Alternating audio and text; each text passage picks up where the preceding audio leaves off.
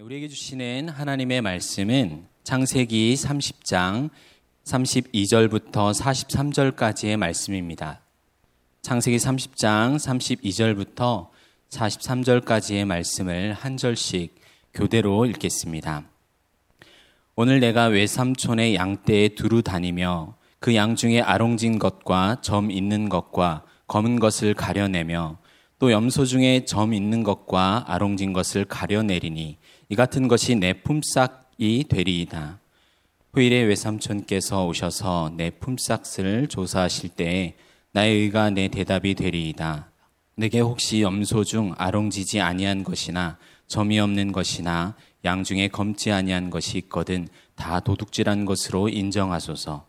라반이 이르되 내가 네 말대로 하리라 하고 그날에 그가 순 염소 중 얼룩무늬 있는 것과 점 있는 것을 가리고 암염소 중 흰 바탕에 아롱진 것과 점 있는 것을 가리고 양 중에 검은 것들을 가려 자기 아들들의 손에 맡기고 자기와 야곱의 사이를 사흘길이 뜨게 하였고 야곱은 라반의 남은 양떼를 치니라.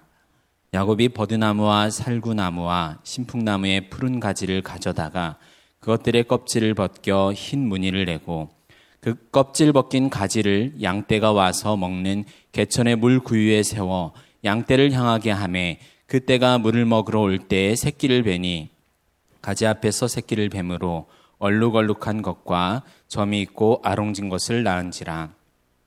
야곱이 새끼 양을 구분하고 그 얼룩무늬와 검은 빛 있는 것을 라반의 양과 서로 마주보게 하며 자기 양을 따로 두어 라반의 양과 섞이지 않게 하며 튼튼한 양이 새끼 뵐 때에는 야곱이 개천에다가 양떼의 눈앞에 그 가지를 두어 양이 그 가지 곁에서 새끼를 베게 하고 약한 양이면 그 가지를 두지 아니하니 그렇게 함으로 약한 것은 라반의 것이 되고 튼튼한 것은 야곱의 것이 된지라 이에 그 사람이 매우 번창하여 양떼와 노비와 낙타와 나귀가 많았더라 아멘.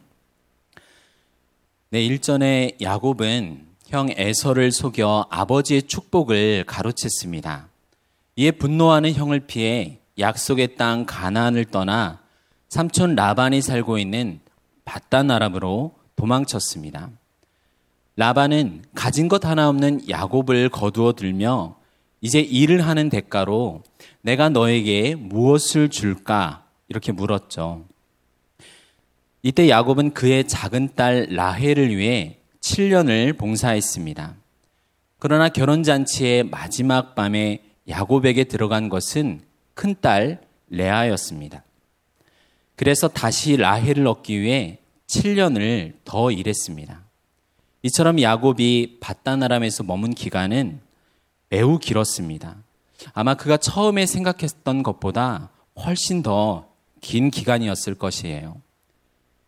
베델에서 만난 하나님께서 이 땅을 너와 내 자손에게 주리라 말씀하셨고 땅의 모든 족속이 너와 내 자손을 통해 복을 받으며 너가 다시 돌아오리라는 약속을 하지 않았다면 아마도 그 약속을 또한 생각하지 않았다면 야곱은 견디기 어려운 시간이었을 것입니다. 우리 역시 아주 잠깐 동안만 머물 것으로 생각하면서 어떤 장소로 가지만 거기서 생각보다 오랜 기간 머물기도 합니다. 반대로 오랫동안 거할 거라 생각했어도 아주 잠깐 거하기도 합니다. 그래서 우리의 앞날이 우리의 생각과 방법에 있는 것이 아니라 주의 손에 있다는 것이 그 사실을 기억하는 것이 복된 일입니다. 바다나람에서의 시간 동안 하나님께서는 거짓으로 속이며 살아온 야곱을 만지셔서 때로는 거룩함으로 징계하시고 때로는 은혜를 베풀어서 마침내 선한 결과를 이루어내십니다. 지난 시간 살펴본 라헬과 레아 그리고 종들이었던 빌하와 실바가 야곱의 아내로 들어가 아들을 낳는 과정은 너무나 인간적이고 속되었습니다. 그러나 비록 두 자매 사이의 경쟁과 갈등에는 많은 잘못이 있었죠. 그럼에도 하나님의 이런 악으로부터 선을 만들어내셨습니다. 사랑하는 아내인 라헬이 드디어 요셉을 낳았어요. 그러자 야곱과 이제 온전히 묶이게 되자 야곱은 이제 모든 가족을 데리고 가나안 땅으로 돌아갈 생각을 했습니다. 여전히 야곱은 가나안 땅에 대한 애착을 유지하고 있었어요. 이는 자신이 태어난 고향이기도 하고 사랑하는 부모가 거기 있는 것도 사실입니다. 그러나 그 때문만이 아니라 가나안이 바로 약속의 땅이기 때문입니다. 하나님의 때가 가까워져 오는 것은 사실이었지만 아직 정확한 시기는 아니었습니다. 하나님의 때가 언제인지 우리는 어떻게 확신할 수가 있나요? 야곱의 경우에 보면 분명한 열망이 마음에서 솟아올랐습니다. 이처럼 하나님께서 우리에게 원하시는 것과 관련하여 마음의 분명한 확신을 우리에게 주십니다. 그러나 마음에 이어지는 이 외적인 재반 상황이 아직 하나님께서 그가 떠날 때가 되지 않았다는 것을 또한 이야기하고 있습니다. 야곱은 지난 14년 동안 하나님께서 아내들과 자녀들을 많게 하셨지만 이들을 위한 양식과 재물은 아직 마련되지 않았습니다. 그래서 하나님께서 야곱의 집을 세우는 기간은 아직 남았던 것이죠. 우리의 가족이 많고 때론 수입이 수입이 반대로 적을 때 일반적으로 걱정과 두려움이 생기기 쉽습니다. 그러나 하나님께서 먹을 입들을 주셨으니 마찬가지로 합당한 양식을 보내주실 것을 즐거움으로 소망해야 합니다.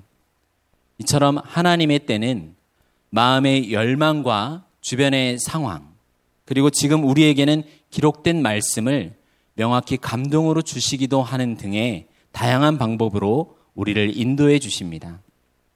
그래서 믿음을 가지고 간절히 기도하며 참음으로 기다린다면 하나님의 가장 선한 때와 방법으로 확실하게 우리에게도 응답해 주실 것입니다. 이제 그런데 고향으로 돌아가겠다는 야곱을 삼촌 라반은 그냥 보낼 수는 없었어요. 자신의 이 부가 야곱으로 말미암아 하나님께서 주셨다는 사실을 라반은 모르지 않았습니다. 그럼에도 야곱과 그의 아내들과 그의 자식들을 위하는 것이 아니라 라반 자신을 위해서 이 값싼 목자인 야곱을 설득하려고 했습니다. 그래서 그대로 있기를 청하며 품삯을 구하라고 말했어요. 이러한 협상의 과정을 볼 때 라반이 여기는 야곱의 지위는 사위 정도가 아니라 여전히 고용된 노예와 크게 다르지 않았다는 사실을 알 수 있습니다. 마치 이집트인들이 이스라엘을 노예로 잡아두려고 애쓰게 되는 것과 마찬가지로 라반의 야곱이 여호와께서 약속하신 땅으로 돌아가는 것을 막으려고 합니다. 그러나 오히려 이스라엘이 이집트인들의 재물을 얻게 되는 것처럼 이제 야곱이 그렇게 라반의 소유를 갖게 되는 것이죠. 수년 전 기업 채용과 관련된 잡코리아에서 진행한 설문조사에서 직장의 대표부터 또 신입사원, 그리고 이 직장에 들어가기 원하는 구직자까지 어떤 거짓말을 하고 있는지 보여준 적이 있습니다. 그 이름만 살펴보면 보통 구직자들은 연봉은 중요하지 않다. 뽑아봐 주면 열심히 하겠다. 이런 거짓말을 했습니다. 직장인 중에서 가장 많이 한 거짓말은 회사를 그만두겠다. 이건 이런 말이었습니다. 그럼에도 절대 그만두지 않죠. 그러면 CEO가 한 거짓말 1위는 무엇이었냐면 이 회사는 다 여러분들의 것입니다. 라는 말이었습니다. 이렇게 속고 속이는 세상의 이야기가 바로 우리가 살펴보고 있는 본문에도 잘 드러나고 있습니다. 속마음을 숨기고 술책으로 서로를 이용하는 그 삼촌의 그 조카가 바로 라반과 야곱입니다. 그래서 야곱은 무엇을 너에게 줄까 구하라는 이 라반의 선물을 거절합니다. 왜냐하면 그가 지난번에 선물을 받았을 때 그는 속았기 때문입니다. 이제 조종당하는 자였던 야곱이 다시 조종하는 자가 되는 거죠. 그래서 야곱은 다른 제안을 하게 됩니다. 우리 32절, 33절을 함께 읽겠습니다. 오늘 내가 외삼촌의 양떼에 두루 다니며 그 양 중에 아롱진 것과 점 있는 것과 검은 것을 가려내며 또 염소 중에 점 있는 것과 아롱진 것을 가려내리니 이 같은 것이 내 품삯이 되리이다. 후일에 외삼촌께서 오셔서 내 품삯을 조사하실 때에 나의 의가 내 대답이 되리이다. 내게 혹시 염소 중 아롱지지 아니한 것이나 점이 없는 것이나 양 중에 검지 아니한 것이 있거든 다 도둑질한 것으로 인정하소서. 아멘. 야곱의 이러한 제안은 사실 하나님이 주신 꿈에 의존했다는 사실이 다음 31장을 통해서 우리는 알게 됩니다. 꿈에 양떼를 탄 순양이 있는데 모두 얼룩무늬 무늬와 점이 있고 아롱진 것, 즉 점이나 무늬가 고르지 않게 있는 것들이었습니다. 그래서 야곱은 자신의 품삯으로 양과 염소 가운데 이러한 것들을 요구했습니다. 라반은 야곱이 자발적으로 제시한 조건을 매우 흡족하게 받아들였어요. 뭐 사실 당연히 거절할 이유는 없었겠죠. 보통 고대 근동에서 키우는 염소는 한 가지 진한 갈색이거나 검은색이고 양은 하얗습니다. 한 가지 색깔의 양과 염소에게서 아롱진 가축을 요구하는 것은 비정상적이고 특이해서 그 수가 적은 것들입니다. 아마도 라반은 매우 소박한 이 야곱의 계획은 거의 불가능하다고 여겼을 것입니다. 보통 한 해를 결산할 때 목자들은 1년 동안 잃은 가축이 있다면 다른 가축으로 보상을 해야 합니다. 어쩌면 야곱은 갈수록 라반에게 갚아야 할 빚이 늘어나고 늘어나서 평생 즉 종신토록 목자 신세를 면하지 못할 것을 이러한 미래를 라반은 그렸을 것입니다. 우리 34절부터 36절을 함께 읽겠습니다. 라반이 이르되 내가 내 말대로 하리라 하고 그날에 그가 순 염소 중 얼룩무늬 있는 것과 점 있는 것을 가리고 암 염소 중 흰 바탕에 아롱진 것과 점 있는 것을 가리고 양 중에 검은 것들을 가려 자기 아들들의 손에 맡기고 자기와 야곱의 사이를 사흘 길이 뜨게 하였고 야곱은 라반의 남은 양떼를 치니라. 라반은 참 치사하죠. 다시 야곱을 속이고 있습니다. 내 말대로 하겠다고 한 그날에 자기 염소와 양 중에서 혹시 야곱의 소유가 될 만한 것들은 모두 사흘길의 거리만큼 옮겨서 자기 아들들에게 맡겼습니다. 그리고 남은 양떼를 야곱에게 맡긴 거죠.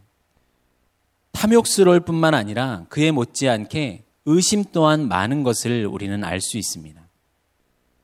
아예 비정상적인 가축들을 분리해서 한 가지 색깔만 띤 가축들을 야곱이 데리고 있으면 거기서 비정상적인 가축이 태어나지 않을 것이라 라반은 여긴 것이죠. 라반은 야곱을 통해 자신에게 임한 하나님의 축복을 인정했지만 그 고백은 마음의 변화로 이어지진 않았습니다. 계속해서 야곱을 속이고 암묵적으로는 야곱의 하나님을 거역했습니다. 이제 야곱에게는 실 한 오락이만큼의 희망도 사라졌고 모든 것은 라반에게만 유리한 상황이죠. 아롱진 가축과 이 단일한 가축 사이의 거리를 사흘 길만큼 떨어뜨렸기 때문에 교배할 기회까지 원천적으로 막았습니다. 이러한 위기 속에서 야곱은 어떻게 행동합니까? 우리 37절부터 39절까지 다시 함께 읽겠습니다. 야곱이 버드나무와 살구나무와 신풍나무의 푸른 가지를 가져다가 그것들의 껍질을 벗겨 흰 무늬를 내고 그 껍질 벗긴 가지를 양떼가 와서 먹는 개천의 물 구유에 세워 양떼를 향하게 하매 그때가 물을 먹으러 올 때 새끼를 베니 가지 앞에서 새끼를 뱀으로 얼룩얼룩한 것과 점이 있고 아롱진 것을 낳은지라. 아멘. 라반의 속임수로 잃어버린 아롱지고 점이 있는 양들과 염소들을 만회하기 위해서 이제 야곱은 방법을 강구합니다. 버드나무, 살구나무, 신풍나무, 뭐 플라타노스의 일종이죠. 그것들의 푸른 가지를 가져다가 껍질을 벗겨서 흰 무늬를 냅니다. 그리고 가축이 와서 먹는 개천의 물구유에 세워서 이들이 보게 했습니다. 이 방법은 마치 마술을 부리는 것처럼 허황되어 보이지만 당시 목자들의 과학을 적용했어요. 번식기에 부모가 보는 것이 새끼에게 영향을 미칠 수 있다는 전략인데 조상으로부터 전수받은 어, 이 가나안 땅의 목축의 아이디어로 보입니다. 이것이 어떤 인과, 인과 관계나 유전학적으로 논리적인 근거는 없지만 중요한 것은 실제로 얼룩얼룩하고 점이 있고 아롱진 새끼들이 태어났다는 사실이죠. 40절부터 42절까지 이어지는 내용을 보면 얼룩무늬와 검은빛이 있는 양을 얻기 시작하자 야곱은 그 양들을 맨 앞에 세우고 나머지 양들 얼굴을 그 양들 쪽으로 향하게 하고 한 가지 색깔을 지닌 양은 향하지 않도록 하였습니다. 눈을 통해서 강력한 인상을 받게 한 것이었어요. 하나님께서 자신에게 특별한 복을 베푸셔서 아, 이 계획이 성공하는 것을 알게 되자 야곱은 이 방법을 강한 양들에게만 사용했습니다. 그래서 가장 강한 양들은 자기 것으로 확보하고 허약한 양들은 라반에게로 돌렸습니다. 이 여기 본문에는 언어적인 유희가 담겨 있어요. 라반이란 이름의 히브리어 뜻이 하야타라는 뜻입니다. 야곱은 나무들을 가지고 흰 무늬를 내었습니다. 이 하얀 무늬를 가지고 하얀 라반의 무리에게서 라반이 아닌 가축들을 가려낸 것이죠. 그래서 그 가려낸 것들 가운데서 자기의 것으로 취하게 된 것입니다. 일찍이 가나안 땅에서 붉은 죽으로 불따는 뜻을 가진 형 에서의 복을 가로챈 것처럼 이제는 흰색 가지를 이용해서 라반의 것을 갈취하고 있습니다. 약한 것은 라반의 것이 되고 튼튼한 것은 자신의 것이 되게 만들었습니다. 우리 마지막 43절을 함께 읽겠습니다. 이에 그 사람이 매우 번창하여 양떼와 노비와 낙타와 나귀가 많았더라. 아멘. 자신의 집을 세우기 위해 야곱은 라반이 받아들일 수 있는 최상의 길을 선택했습니다. 자기가 신뢰하는 하나님의 뜻을 꿈을 통해서 알았기 때문이죠. 만약 일반적인 상식에서 일이 잘 진행되었다면 어쩌면 야곱은 한 푼도 못 받고 평생 일하면서 여전히 종의 신분 같은 것을 벗어나지 못했을 것입니다. 그러나 하나님은 수년 동안 혹은 수십 년 동안 평생 부지런히 일하다가 해를 입게 된 자들을 아시고 복 주시는 분이십니다. 이런저런 방식으로 갚아주시고 선하게 갚아주시는 분입니다.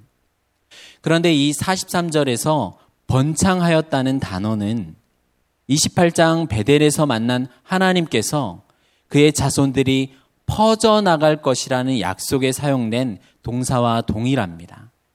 그 약속이 마침내 여기에서 성취되고 있습니다. 하나님께서 친히 야곱의 집을 세워주고 계십니다. 더 멀리 소급한다면 아브라함에게 약속하신 내가 너로 큰 민족을 이루게 하리라 이 약속이 실현되는 첫 걸음이었습니다. 야곱 개인에게 주어진 하나님의 백성에 대한 그분의 약속, 땅과 보호하심 및 열국을 위한 축복의 약속이 모든 반대에도 불구하고 마침내 그리고 궁극적으로 승리할 것을 우리에게 보여주고 있습니다. 물론 이 가운데서도 야곱은 여전히 인간적인 방법을 사용하고 있습니다.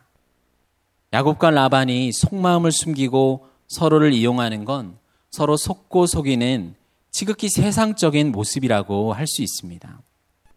그럼에도 주권자 하나님께서는 야곱과 라반 두 사람의 모략에도 불구하고 라반에게는 대가를 치르게 하면서 야곱의 가축대를 축복해 주셨습니다.